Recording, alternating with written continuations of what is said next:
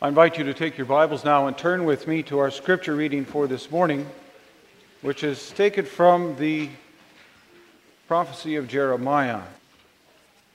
We will first read some verses from chapter 28, Jeremiah 28, and then from Jeremiah 29.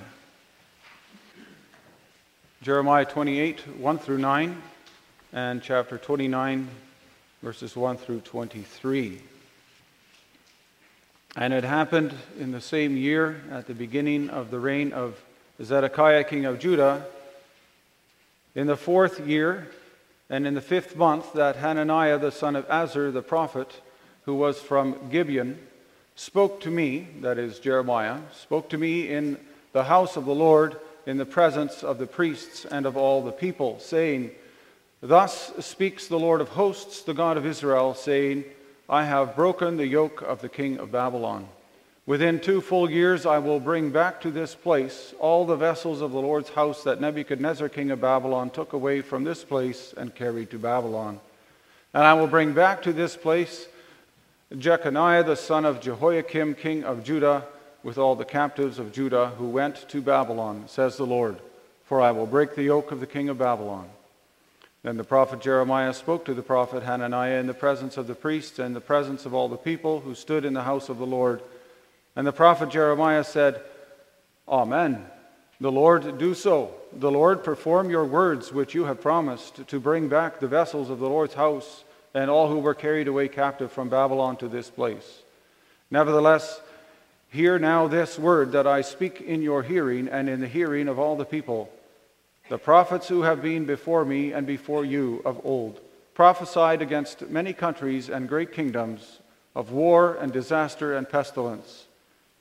As for the prophet who prophesies of peace, when the word of the prophet comes to pass, the prophet will, the, the prophet will know as one whom will be known as one whom the Lord has truly sent.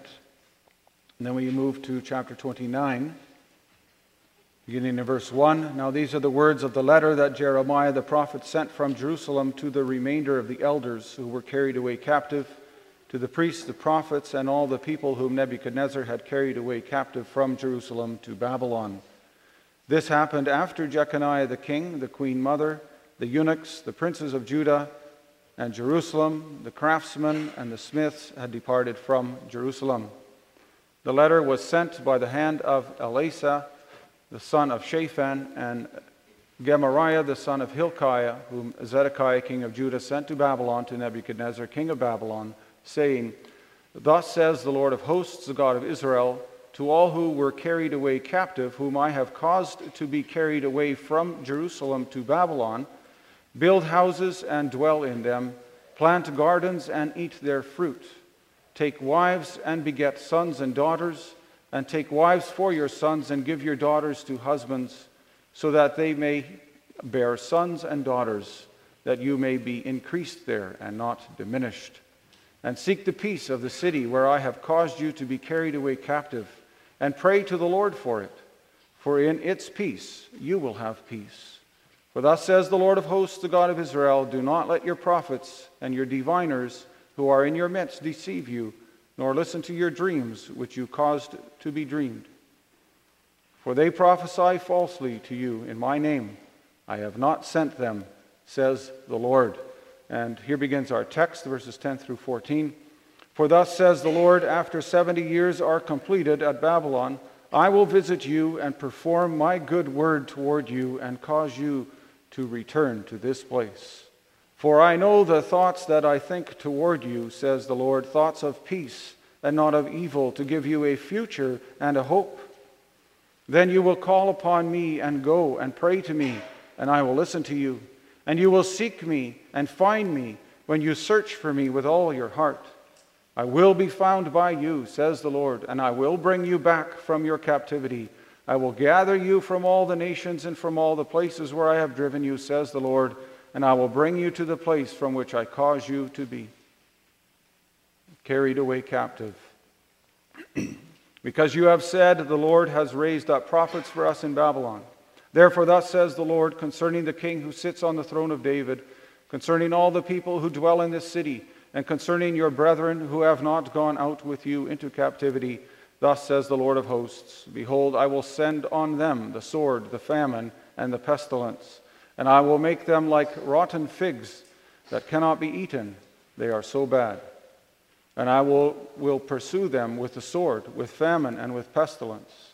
And I will deliver them to trouble among all the kingdoms of the earth, to be a curse, an astonishment, a hissing, and a reproach among all the nations where I have driven them, because they have not heeded my words, says the Lord, which I sent to them by my servants the prophets, rising up early and sending them, neither would you heed, says the Lord.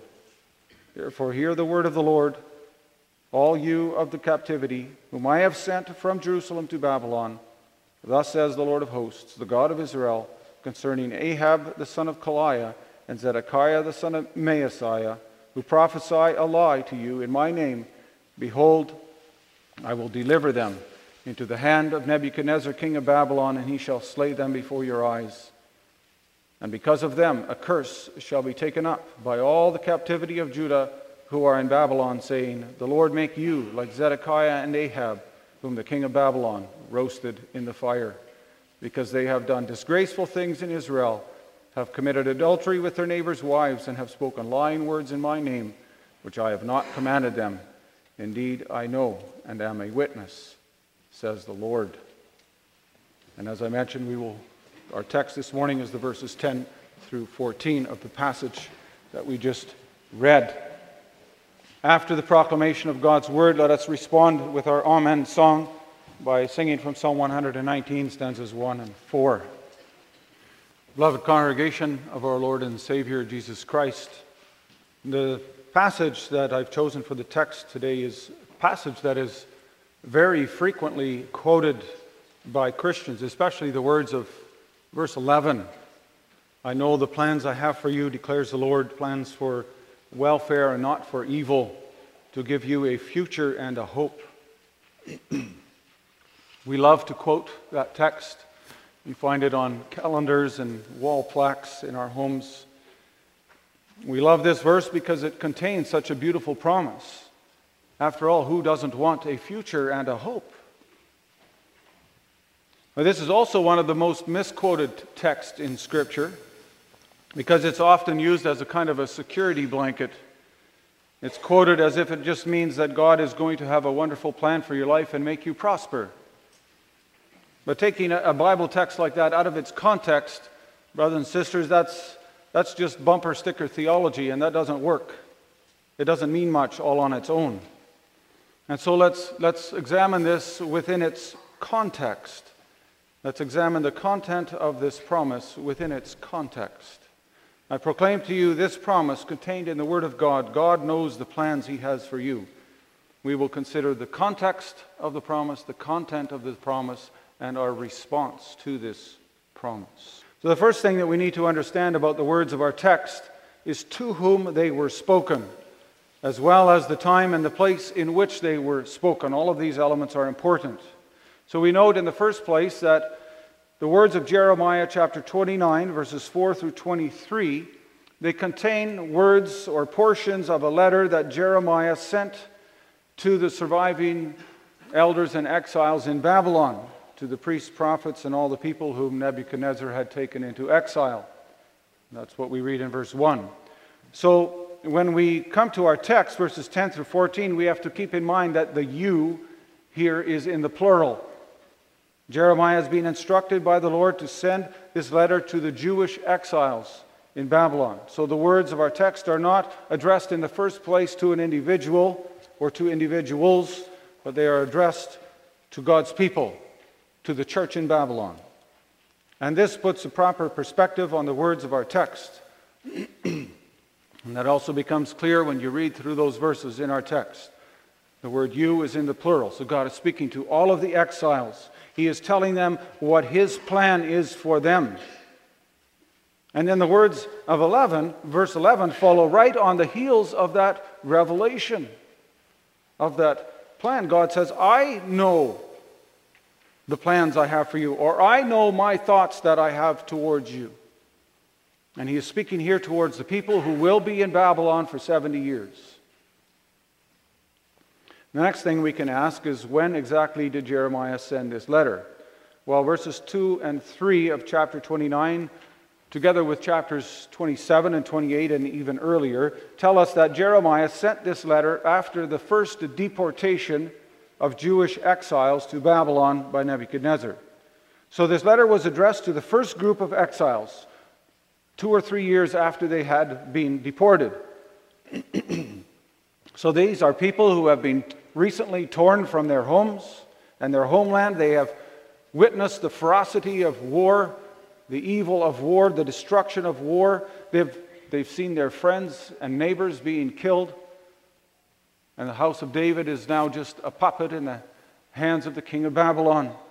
And then they would have had to walk a long, difficult journey to Babylon as prisoners. And when they arrived, they would have to live in a place that they did not know. They weren't familiar with the surroundings or the customs. They didn't understand the language or the culture. And when we think about this, we begin to understand how the words of Psalm 137 must have resonated with these exiles. By the waters of Babylon, there we sat down and wept when we remembered Zion.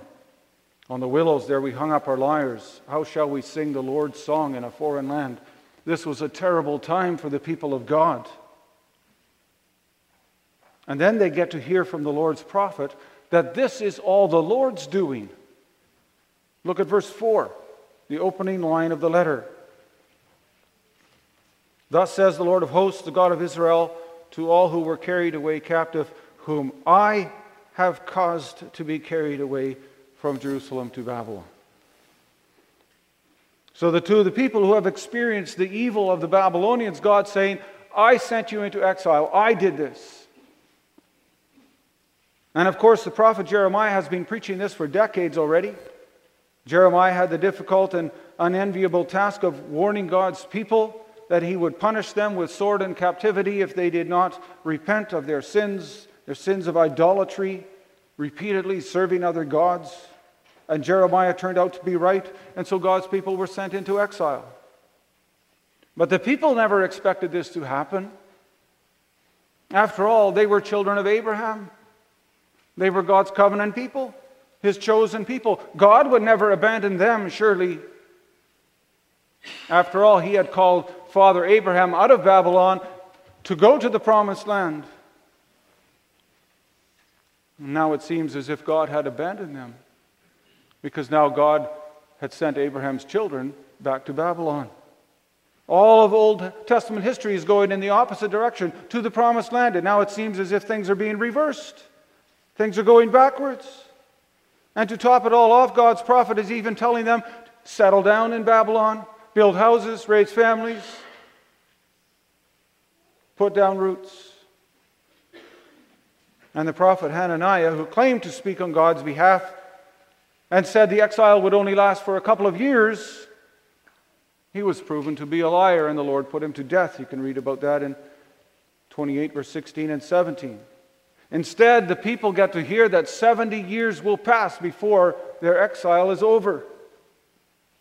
Imagine the thoughts they had about the Lord. Imagine the thoughts they had about what the Lord was thinking. Is God reversing his plans? Does he no longer care about his promise to Abraham? Does his covenant promise not mean anything anymore? We thought it was an everlasting covenant. Has the Lord changed his mind?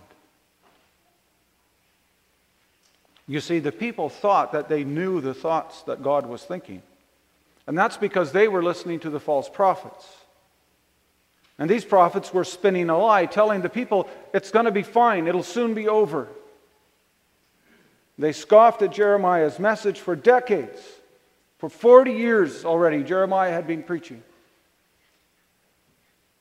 But when reality sets in, they realize that God is truly angry with them and sending them into exile. And then they thought God's plans for us must be evil and they gave up on his promises. And that's when we get to verse 11, and God is saying, You do not know my thoughts. You're wrong, because I know the thoughts I have for you. I know the plans I have for you plans for welfare, not for evil, plans to give you a future and a hope. My thoughts toward you are not evil, my thoughts toward you are only good. What incredibly encouraging words, congregation. Also for today, because doesn't it happen to us too that we sometimes think thoughts about God that are not found on the pages of Scripture? It happens to all of us that life becomes very difficult and we don't understand the things that we're dealing with. And sometimes terrible things happen to us or to the people we love, and sometimes we have to deal with, with shocking and disturbing things. And we don't understand why, and we wonder what God is doing. You don't have to be an old person even to understand that life can throw lots of curves and unexpected twists and make you wonder why is God doing this? And we might think to ourselves, well, I want to serve the Lord, but why is it so difficult, so often so difficult? And we might not say that out loud, but we think it. But then, how encouraging it is to know that God's thoughts toward his people are thoughts for good and not for evil. Even when they're in captivity, even when they've been uprooted from the promised land, even when it looks like looks as if God has given up on his people. He says, Every thought I think about you and toward you is for your good. Plans for your welfare and not plans for evil. It doesn't matter, brothers and sisters, how dismal and how bleak things are. Know that God's thoughts toward his people are good.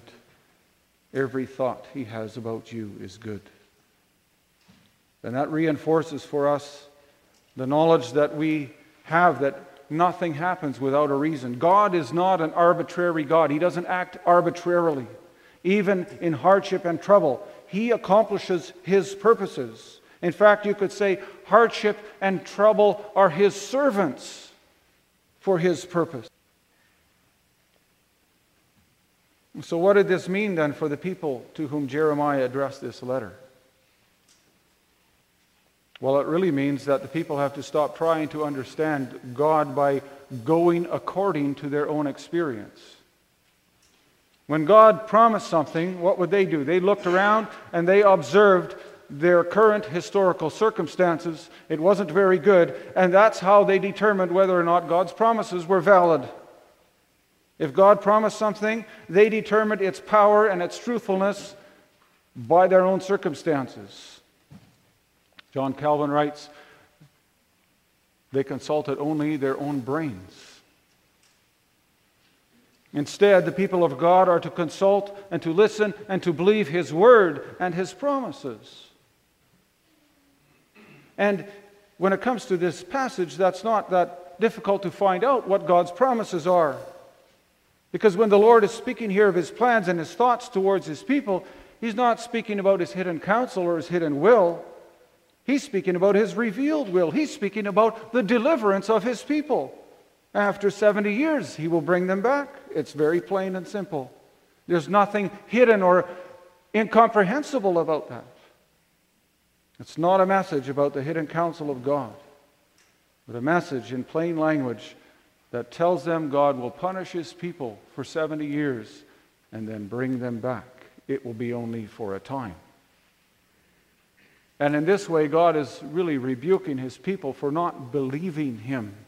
They, they didn't entertain any hope of being delivered because all they looked at was the power of Babylon and the reality of the exile. But in the, in the meantime, they did have God's word that deliverance was coming. They had God's word, which said that his covenant with Abraham is an everlasting covenant.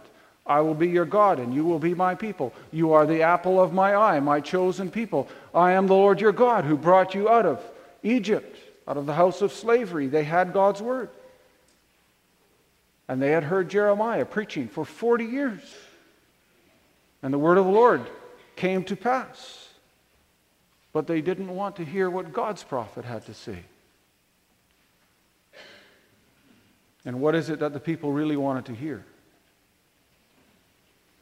When you hear that God has plans for your welfare and your good, what do you think of?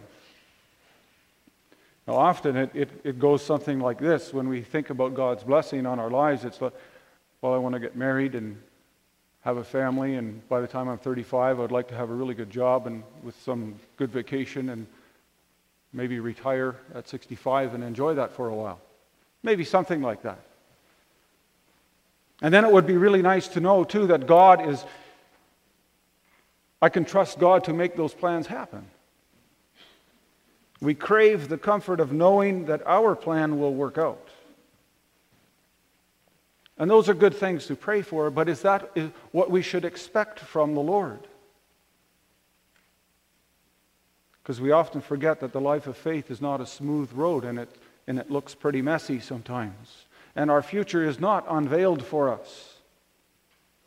And we sometimes forget that even though we have been brought out of the house of slavery, that Christ has conquered sin and death on the cross, we still live in a fallen and broken world. We live in the middle of a spiritual battle between good and evil. And we sometimes forget that God is sovereign over all of that, and over us, and over our lives, and over our plans too. And yes, it's true, God does have a wonderful plan for your life.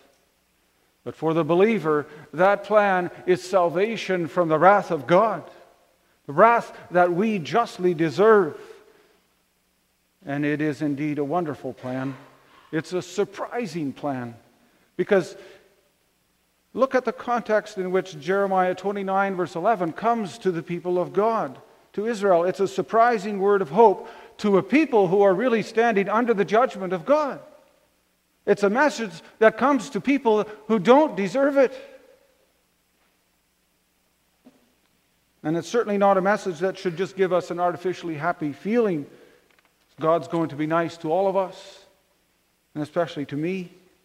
No, this, remember, the you is in the plural. This is a promise to God's people. It's a message that affirms that even in, in judgment there is hope and grace and goodness, the goodness of God. That is God's ultimate plan and purpose for the welfare of his people. We deserved eternal punishment. Israel deserved to go into exile, but God satisfied that payment with the death of his son. And that's why Israel could come back to the land of promise. God's wonderful plan for our life is that he sent his son to pay the debt that we owe him because of our sin. And the result of that plan is that by the power of his Holy Spirit, we are able to put to death the evil desires of our flesh and be conformed to the image of Christ. Well, what then should be our response to this surprising word of grace? And certainly shouldn't be a shallow sense of relief. Well, that's wonderful, that's great. Now everything's going to be fine. No, rather, we are called to respond to the grace of God with, with renewed prayer. Our text tells us that we are to seek the Lord. And this is language taken directly from Deuteronomy chapter 4, verse 29 to 31, where the Lord anticipates that something like this is going to happen. He anticipates that his people will be brought into exile, but also that they will return to the Lord. In the wake of judgment and exile, they will run back to God, they will seek his favor and his forgiving grace. It says in, in that chapter in Deuteronomy For the Lord your God is a merciful God he will not leave you or destroy you or forget the covenant with your fathers that he swore to them. So God's people are going to come back to him. They are to respond by seeking the Lord with heart, soul, mind, and strength. That is what the Lord expects of his people. And notice the gospel in these verses. You will call upon me and go and pray to me, and I will listen to you. And you will seek me and find me when you search for me with all your heart. I will be found by you, says the Lord, and I will bring you back. You see, congregation, the motive of our heart to seek the Lord is in and of itself also a gift of God's grace. Yes, it is a condition of His grace. We must seek the Lord. That's the condition of finding Him, that's true. But at the same time, it's a condition that God meets for us and in us. He does not leave it up to us to seek Him. It's not our action and seeking Him that is first, that is decisive, but it is God's grace that is at work in us. Listen, for example, to what the Lord says to those very same exiles in Jeremiah chapter 24. There he speaks to those whom he sent into Babylon, and he says, I will set my eyes on them for good, and I will bring them back to this land. I will build them up and not tear them down. I will plant them and not pluck them up. I will give them a heart to know that I am the Lord, and they shall be my people, and I will be their God, for they shall return to me with their whole heart. So the people seek the Lord with their whole heart, and God will respond by being their God when, in the fullest sense of the word. But the reason his people return to him with their whole heart is that God gives them a heart to know him. His action is first and decisive. It's just as when God rescued his people from Egypt. He said, I am your God. I am the God who brought you out of the land of Egypt. Now, here's the relationship that we ought to have. These are the Ten Commandments. So it doesn't take away from the call to seek the Lord. The Bible also says, Seek the Lord while he may be found. The Lord wants us to seek him, and he desires to be found by us. But you might say, well, I have already found the Lord because I'm a Christian. I know who the Lord is. But then I would remind you of the words of the Apostle Paul in Philippians chapter 3, where he writes, I count everything as lost because of the surpassing worth of knowing Christ Jesus my Lord and that's that verb knowing there is, gives a sense of wanting to know more. He says he wants to know Christ, and that might puzzle us a little bit because of all people. Who would write this? Why would Paul write this? Doesn't he know Christ already? And in the meantime, he's made it his, his life's ambition to preach Christ, and he's written half the New Testament so that people might know Christ. Well, the Christian life congregation is not about starting with Jesus and then moving on to something else. But the Christian life is about knowing Jesus Christ and continuing to know him better and better. The question is, how can I know him better? Isn't that what the first commandment means? You shall have no other gods before me. Doesn't that mean that God is first and second and third and, and everything in your life? To love God with heart, soul, mind, and strength. Isn't that what Paul is talking about here in Philippians 3? And what do we think about that, brothers and sisters? Because aren't we often much more concerned with acting like Christians than being Christians? Or to put it differently, much more concerned with serving God than seeking God. And I realize, of course, you cannot separate the two. But knowing God comes before serving Him. The Christian life is not merely about doing this or that, it's not a legal set of rules. The Christian life is about a relationship, an intimate relationship with our Father in heaven. Let me give an illustration from Scripture. You remember the story of Mary and Martha, Luke chapter 10, two sisters. One day Jesus was visiting them Martha was busy in the kitchen preparing food for her guests. Mary was in the living room listening to Jesus.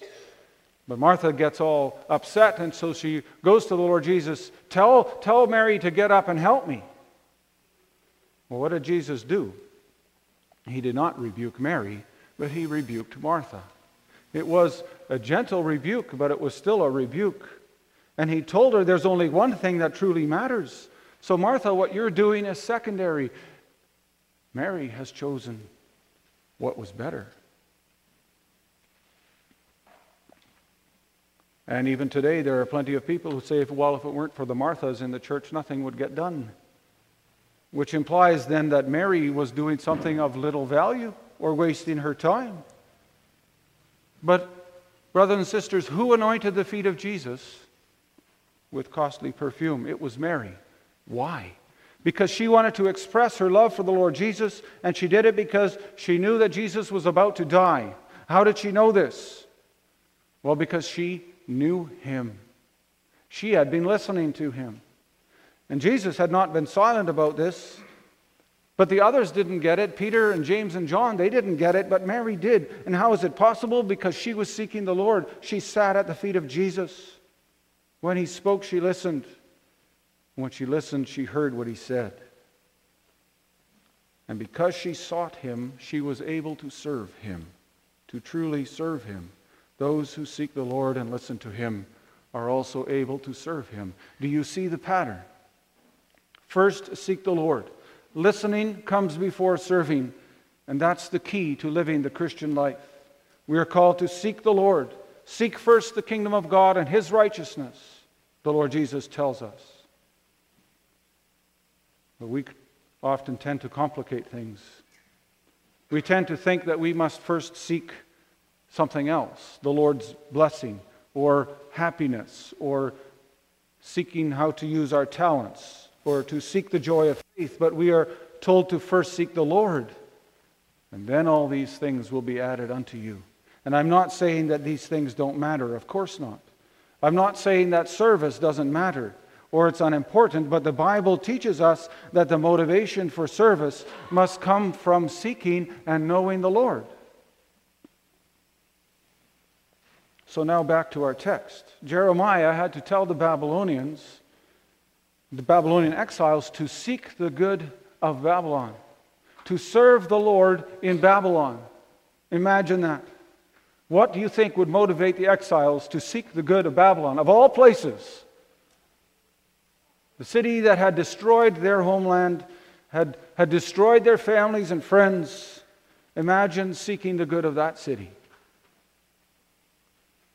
Well, the only thing that would and could motivate them to respond to this command of God would be if they knew and believed that God's thoughts for them were for their good and not for evil. And the only way for God's people to know that his thoughts toward them are for their good and for their welfare, their only way for them to know that is to know the Lord. And the only way to know the Lord is to seek him and to find Him. And the only way to do that is to listen to His Word and pray for the power of the Holy Spirit in your life. I know the plans I have for you, declares the Lord plans for welfare and not for evil, to give you a future and a hope. Brothers and sisters, today Christians too can lay claim to that promise.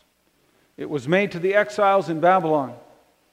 And the promise is that there is a hope and a future coming for them life and hope and future in the promised land. And that promise is for us too. And why can we believe it? Because God is the God of our redemption. He fulfilled his promise to Israel, and after 70 years, he brought them back to Jerusalem. And the fulfilling of that promise points ahead to the redemption that God's people obtain in Christ Jesus. At the Last Supper, Jesus lifted up the cup and said to his disciples, This is the new covenant in my blood. He was talking about the next day. The next day, he was going to fulfill all of the Old Testament promises about the Messiah. He would die the next day, and he would shed his blood for his people and secure for them the promises of the covenant that God had made. Everything that God had meant to be fulfilled for his people would be fulfilled then. And we too can lay hold of that promise, brothers and sisters, because they have been fulfilled. That promise has been fulfilled for us too. And knowing this is what gives us confidence to live the Christian life in this world. If the Babylonians, exiles, the Jewish exiles in Babylon, if they didn't know God, if they didn't believe that God's thoughts toward them were for their good, that He had plans for their welfare, if they did not believe all of this, well, then life in Babylon would have been unbearable. It would have been hopeless, completely devoid of any assurance of God's love. But when you believe in God's promises, when you believe that God knows the plans that He has for you, that He knows that His thoughts towards you are for your good, when you believe that He seeks your welfare and His plans for you are not for evil, then you also can have the confidence and the assurance to live out your calling in this world. When you believe that God knows His plans for you, you can live out the Christian life on this earth. And then we can also fulfill God's command to build houses and live in them and plant gardens and raise our families, start a business, get a job, get married. When you believe that God knows His plans for you, you can also confidently seek the welfare of the city where God has placed you. You can even pray to the Lord on behalf of that city. Our hope for the future congregation enables us to look upward and forward and to believe. Not, not that our, all of our problems are going to get a quick fix. Not at all. That's not what the Bible promises. But because we trust that God is true to all of his promises, therefore we know there is a future for the coming generations of God's people. So let us lay hold of those promises and let us seek the Lord. Whether we are old or young, seek the Lord. If you have been living as a Christian for many decades already, continue to seek the Lord. And if you are just a young Christian, maybe just recently professed your faith, seek the Lord. And if you're just a young child learning to know God, seek the Lord. Seek the Lord, and you will find him. Seek him with all your heart, and he will be found by you. That's his promise to you. So rely on that promise and live from that promise, brothers and sisters. That's the only way we can face the challenge of living as Christians in this world. Amen.